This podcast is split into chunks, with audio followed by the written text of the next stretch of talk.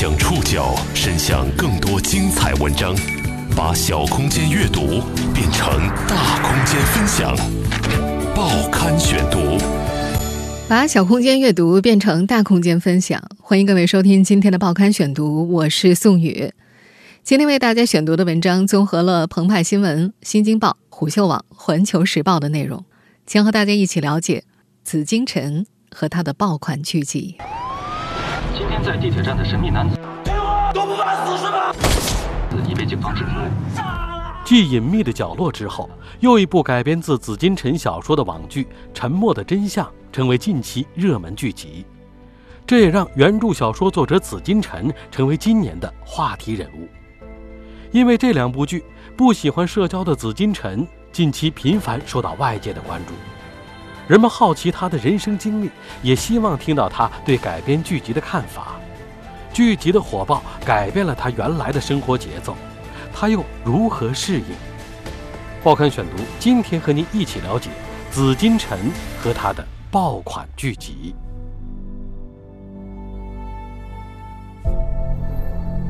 九月十九号。作家紫金陈发了条朋友圈：“追完了，《沉默的真相》太感人了，再也不用我推销小说了，因为小说下周销量就要爆了。”这位作家的判断没错，这部改编自他的小说《长夜难明》的剧集，目前在豆瓣上有超过二十六万人打出了九点一分的高分，这个分数已经超过了另外两部同样改编自他小说的作品《无证之罪》和《隐秘的角落》，前者八点一。后者八点九，都是国产剧集当中的高分口碑作品。三部改编剧集口碑一部比一部更好，紫金陈也因此被人调侃成了作家圈里的改编锦鲤。更有剧粉亲切地称呼这三部剧叫做“紫金陈的颜良宇宙”，因为这三部剧集当中每一部都有一个颜良。呃，认识一下啊，这位是颜良，是高副厅长钦点过来配合你工作的。颜良这小子邪乎的很。最近引发热议的《沉默的真相》是一个刚开始就抛出结局，但依旧让人欲罢不能的故事。死者叫江阳，曾是平康县检察院的一名检察官。主人公之一检察官江阳的结局，在剧集一开场就告诉了所有人。杜振海，站住！站住！杜振海，前面这个人拦住！他死后蜷缩着，被装进一个行李箱里。嫌疑人张超。在人来人往的地铁站抛尸，随后被警方抓获。在证据面前，他对自己杀死江阳的事实供认不讳。是我杀的。直到庭审现场，原本是名刑辩律师的他，却在法官、记者面前不紧不慢、意味深长地用不在场证明推翻了此前全部的口供。我从来都没有杀过人。三月十二号，我根本就不在江潭市。这部剧高明的地方就在于，即便知道结局，有些东西，观众必须看完整部剧才能真正理解。只有看到最后，大家才会明白，在这样一起谋杀案背后，徐徐展现的是一场长达十年的正义接力。有网友形容这部剧是高开炸走，在豆瓣上，剧集一上线，网友们就打出了八点八的高分。剧集播完之后，口碑非但没有下滑，还一路攀升到九点一。不过，虽然《沉默的真相》口碑大爆，但并没有像此前的《隐秘的角落》一样有类似“一起爬山吗？我还有机会吗？”这样的出圈片段。有观众觉着，《沉默的真相》能火，有很大一部分原因在于《隐秘的角落》大火，让紫金陈的作品更有关注度。此外，还得加上迷雾剧场在几部剧的影响之下，慢慢形成了自身的品牌效应。当然，这部剧集也不是百分之百完美的，广告植入实在太多了，台词里面直接加广告，一度还上过微博热搜呢。连紫金陈本人也曾在微博上帮观众吐槽过。无论有怎样的吐槽声，从剧集质量来看，《沉默的真相》依然属于一流国产剧集。他的高口碑也让原著小说作者紫金陈再度成为媒体关注的焦点。实际上，从今年六月《隐秘的角落》热播开始，关于这位年轻作家的一切就已经引起外界兴趣了。报刊选读继续播出紫金陈和他的爆款剧集。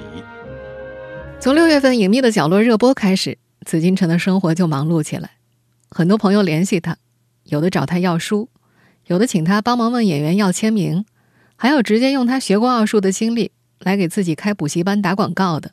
越来越多的媒体抛来采访邀约，尽管紫禁城不喜欢社交，却也不好意思拒绝。在《隐秘角落》热播的六月底，有媒体报道了他的童年经历，很快。朱朝阳的原型是紫禁城，上了微博热搜榜的第一位。父亲很快就给他发来微信消息：“就算小时候我对不起你，几十年过去了，我也老了。希望你以后记者问要实事求是一点，我在朋友圈还要面子的。”紫金城回复父亲：“我把故事告诉记者，不是为了报复你，是为了说出埋藏二十多年的故事。”我与过去做一个和解，在他心里早已原谅父亲了，但是童年经历造成了他敏感自卑的性格缺陷。他说不说出来，自己心理上的困境永远没办法解决。他已经三十五岁了，他需要活得通透一点儿。紫禁城的童年确实和《隐秘的角落》里的朱朝阳比较相似。他出生在宁波海边的石浦镇。是一座渔业发达的沿海小城。上世纪九十年代，紫禁城的父亲做起了渔业生意，开了一家水产厂，占地五六亩，一年能够挣上百万，是当地排得上号的有钱人。九岁那年，父亲出轨和母亲离异，娶了新妻子，生下了一个女儿，买了豪车和别墅。当时，紫禁城和母亲过着拮据的生活，住在一间破旧的老房子里，光线不好。常年阴暗，母亲刚从百货公司下岗，在镇上找了一份景区售票员的工作，收入微薄。饭桌上，母亲偶尔会埋怨起紫禁城的父亲和那个破坏自己家庭的女人。有了新家之后，父亲的新妻子不让他和紫禁城联系，每次紫禁城给父亲打电话，父亲总会按掉，过个十几分钟再拨回来。还有一次，父亲在街上。偷偷给紫禁城买水果，被他妻子看到了，上来就是一通数落。通常父亲只会在寒暑假和紫禁城见两次面，见面的地点被安排在爷爷奶奶家，父亲总是瞒着妻子来，一次给他塞两三千块。十二岁时，紫禁城去见父亲那天，撞上了父亲的女儿。那个女孩刚满四岁，打扮得很漂亮，父亲把她拉到一边，叮嘱她：“不要当着妹妹的面叫我爸爸。”他还小，不知道我离婚，对他影响不好。这段经历被紫禁城艺术加工后放进了小说《坏小孩》里。紫禁城常常会回想起上高中时的经历，那时他在离家很远的象山二中上学。到了冬天，下晚自习后很冷，条件好一点的同学，要么是家长开车来接，要么花五块钱打车回家。他则为了省钱。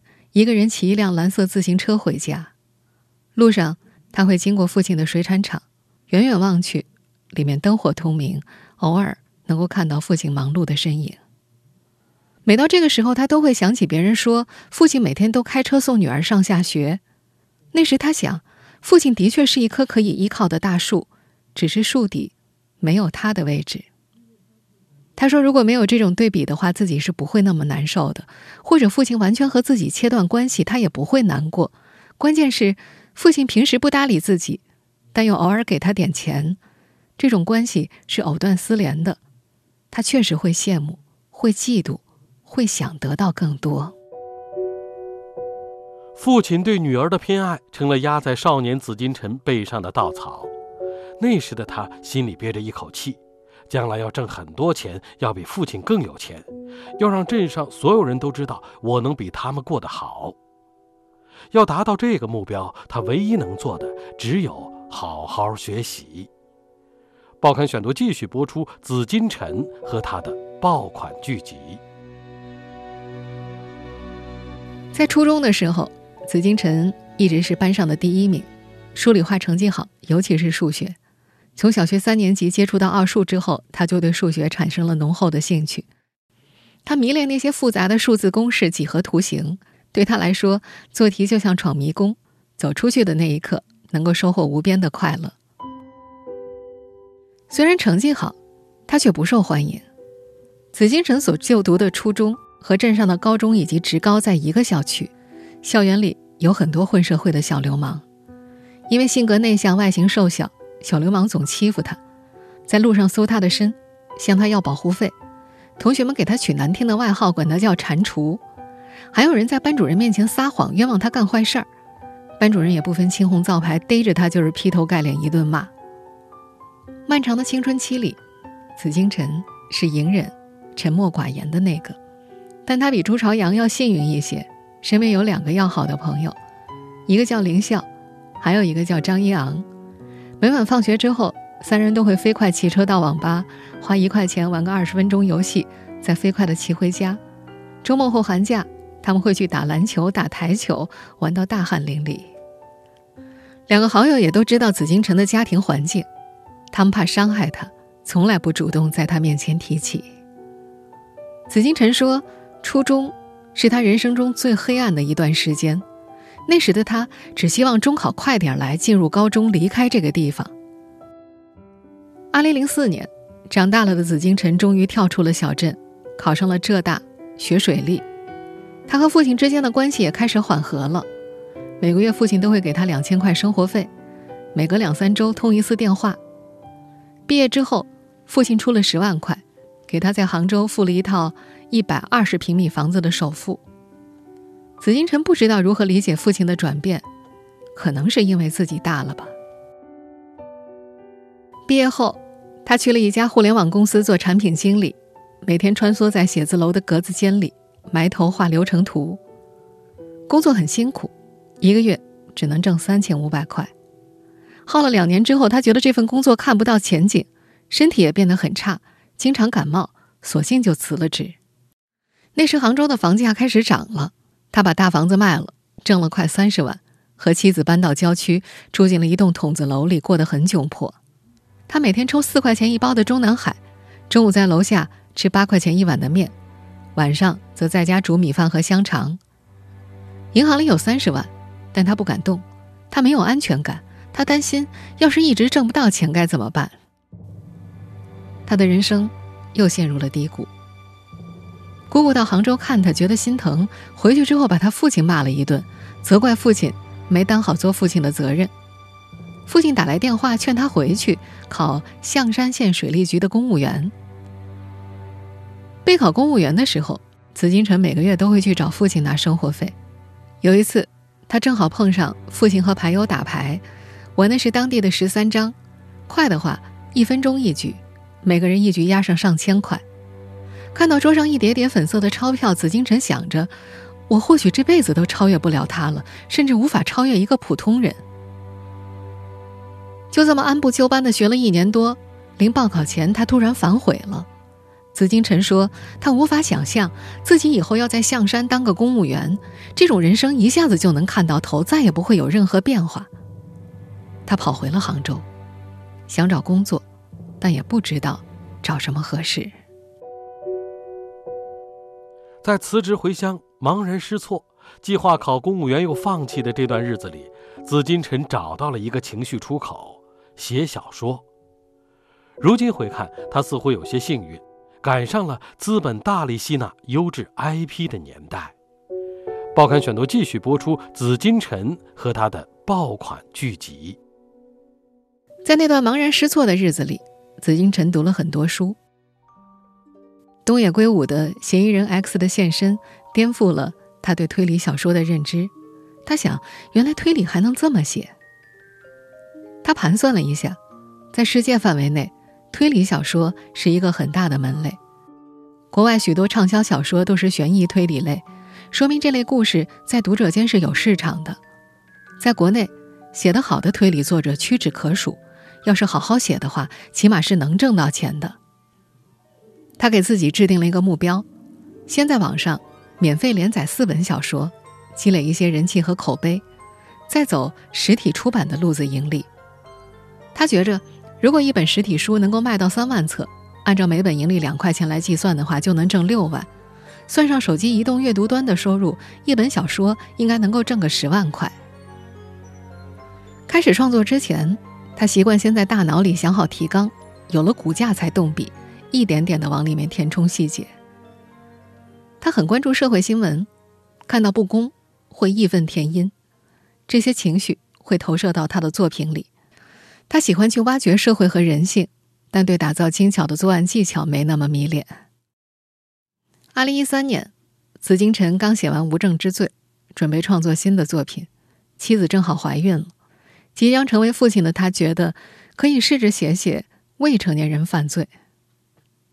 那年夏天，一则社会新闻引起了紫禁城的注意：一名女大学生被假装摔倒的孕妇骗回了家，随后被孕妇的丈夫性侵杀害了。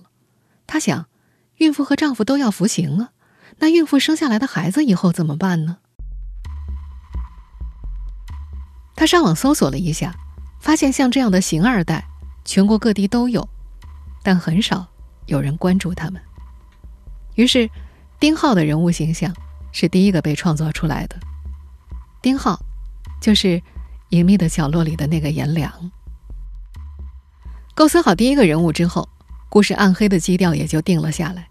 为了形成反差，他给两位主角起的名字是朝阳和东升，互相照应，因为他们都活在阴沟里，却渴望生活在阳光下。这本后来被改编为《隐秘的角落》的原著小说《坏小孩儿》是个暗黑向的故事。小说里，朱朝阳把同父异母的妹妹朱晶晶推下了窗台，威胁张东升杀死了父亲朱永平和他的妻子王瑶。看着普普和丁浩被张东升毒害之后，他用刀刺死了张东升。最后，通过一本事先虚构的日记，朱朝阳摆脱了犯罪嫌疑。二零一三年，普瑞文化时任总编张学松读到紫禁城的小说之后，很快去杭州把它签了下来。再接下来，紫禁城幸运地赶上了国内 IP 改编的浪潮。从二零一四年开始，陆续有十几家公司找到他，想买他的影视版权。二零一五年年初，爱奇艺负责文学改编的团队找上了门，他们看中了《坏小孩》。那时候，紫禁城还没开始写《长夜难明》呢，但有了一个创作计划。片方听说以后，干脆把两部都买了下来。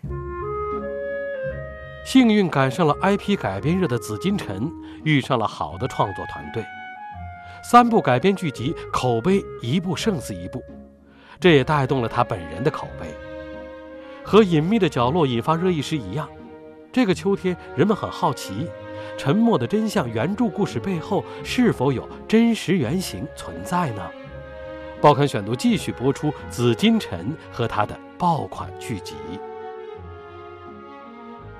因为在《隐秘的角落》播出之后，紫禁城告诉媒体，朱朝阳的原型就是他自己，所以在《沉默的真相》热播之后，很多网友纷纷猜测这个故事背后是不是有原型存在呢？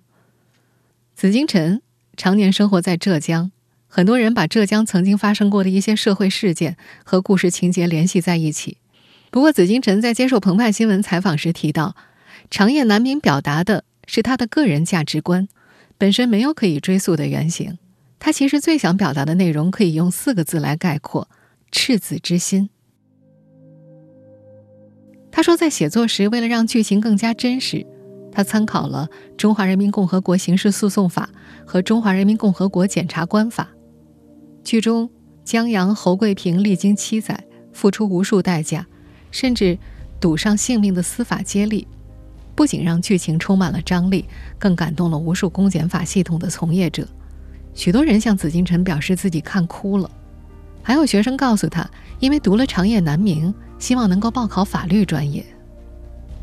紫禁城觉着，他这是一种艺术手法，大家好像能够在生活当中找到类似的事情，但是如果真的拿来对比的话，又仿佛不能找到对应。他说自己渴望司法公正，也坚信江阳在现实中是存在的。二零一三年到二零一四年，中国掀起司法改革，平反了不少过去的冤假错案，整个司法系统焕然一新。在这个过程中，涌现出很多为司法正义而努力的警察、检察官、法官，每一起案子背后都有非常感人的故事。长夜难明最终成书于二零一六年年初。当时正值国内司法改革的高峰期，每一件冤假错案最后的结果，新闻中简单的几百个字，背后却是无数公检法系统人员的艰辛奋斗。紫金陈说自己看过一些检察官的照片，现实中他们衣着很朴素，如果不穿职业装的话，根本不会想到他们的身份，也不会想到在这样平凡的外表下，有一颗高尚的心。他说：“就像自己在书里写的那样，我们大部分人。”在遇到不公平的事情的时候，会成为沉默的大多数。我们不会成为帮凶，但我们也做不到像主角那样为了正义不惜一切代价。但我们内心深处都佩服这样的英雄。我们或许不是每个人都能成为江阳，但我们每个人心里都住着一个江阳。他还说自己当初是怀着期待、怀着信仰写下这个故事的。他说，有些故事写作的首要目的是为了好看。但在长夜难明里，他放入了自己真正的情感和个人价值观。当初他投稿给编辑的时候还有些不自信，但编辑告诉他，他们看过之后都看哭了，他就觉得这本小说一定没问题了。在接受《环球时报》采访时，他还提到，如果说坏小孩的色调是灰暗的，长夜难明就是火焰的颜色。无论遇到多大的困难险阻，主人公。依然是黑暗中的火把，用赤子之心照亮自己和周围的人。这个故事里有孤胆英雄的悲情基调，但这个故事更大的基调是燃。悲情只是表层，内核是检察官、警察、法医、律师四个人联合起来干一件伸张正义的大事，是一个荷尔蒙很高的英雄主题。他说自己之前看到过一个读者评价。说这是一个又丧又燃的故事，他觉着这是对自己小说的最好概括。因为三部改编小说都很成功，有人评价紫金陈是作者圈的锦鲤，欧气满满，运气非常好。但好运气的紫金陈在红了之后，也遭受了很多攻击，这让他一度有些郁闷。报刊选读继续播出紫金陈和他的爆款剧集。知名度上升后，紫金陈的微博粉丝一下子涨到了十七万。每天他都会收到上百条私信，其中不乏逗趣的读者。他还时不时会翻牌子。他一般不会回答一本正经的问题，他回答的都是那种接得住梗的，不是很正经的问题。例如有读者问他。是不是可以请他用稿费资助自己呀？紫金陈回答的很干脆：“我自己就这么爱钱，怎么会资助你呢？”又如著名的兰州拉面梗，紫金陈在写坏小孩的时候，曾经有这么一句：“他的眼泪就如兰州拉面一般滚了出来。”在网友的恶搞下，这成了著名的兰州拉面梗，也成为紫金陈文笔太差的依据。面对这种恶搞，紫金陈解释说。自己是个漫画爱好者，把眼泪比喻成兰州拉面也是漫画化的说法。他觉着喜欢二次元的人很容易就能想象到那样的画面。但不管他怎么解释，他的文笔是他走红之后被反复批评和攻击的焦点。豆瓣上骂人的声音太多了，有些评价实在太恶毒，上升到人身攻击的范畴。他干脆卸载了豆瓣，还说不会再下载了。在九月底接受虎嗅网采访的时候，他调侃说：“被伤过的心不能再爱了。”他也不想再解释外界对他文笔差的评价。他说：“解释的话，别人会觉得他在狡辩。他最大的追求本来就不是文笔，而是让读者觉得流畅和好看，能够很快的追完一部小说。他也明白，一本小说不可能受到所有读者的欢迎。想明白这个问题之后，他也就彻底看开了。”在紫金城看来，三部小说每次都能够遇到厉害的制作团队，的确有运气的成分。在他的预期里，三部戏都能爆是小概率事件，三部戏都扑也是小概率事件。三部戏的成功也从侧面给了他很大的信心。用互联网产品思维来写作的方法论是奏效的。他说自己刚开始写作的时候，给自己的定位。就是 IP 向作者，相比于创作出文学性和大师级的作品，他更看重作品售卖的可能，一切朝市场发展。作为一个炒股炒得不错的老股民，他形容自己写作的经验和炒股类似，就是人多的地方不要去。如果同样一个故事，影视公司从甲那里也可以买到，从乙那里也可以买到，为什么要跟他紫禁城买呢？作家何菜头曾在一篇剧评文章里评价紫禁城：他最大的长处不在于文笔优美、架构精巧、叙述熟练，而是他能够写出很强的核心故事。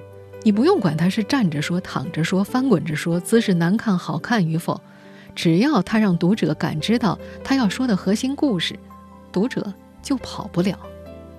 这种评价符合紫金陈对自己的认知。虽然已经离开互联网公司很多年了，但他仍然觉得自己是一条生产流水线上的产品经理，只不过换了一个领域。他的每一部小说其实都是被摆上货架的商品，都是要卖的。他一再告诉前去采访的媒体记者，自己是商业作家的定位不会改变，写作的首要目的是赚钱养家。当然，紫禁城成功的故事也让很多人联想到了草根逆袭。有人专门开帖讨论如何成为紫禁城。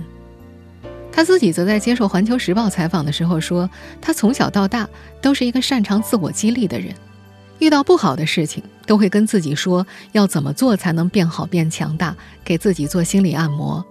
他始终认为勤奋的人一定不会过得很苦。虽然现代社会阶层比较固化。”但只要努力，跨越一两个阶层，还是能做到的。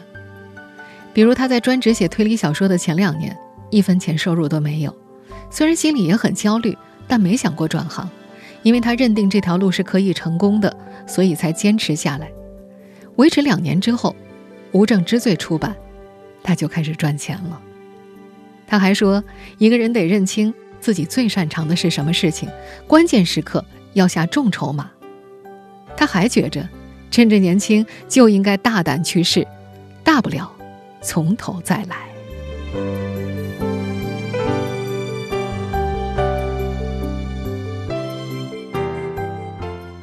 听众朋友，以上您收听的是《报刊选读》，紫金城和他的爆款剧集，我是宋宇，感谢各位的收听。今天节目内容综合了澎湃新闻、新京报、虎嗅网、环球时报的内容。收听节目复播，您可以关注《报刊选读》的微信公众号“宋宇的报刊选读”。我们下期节目时间再见。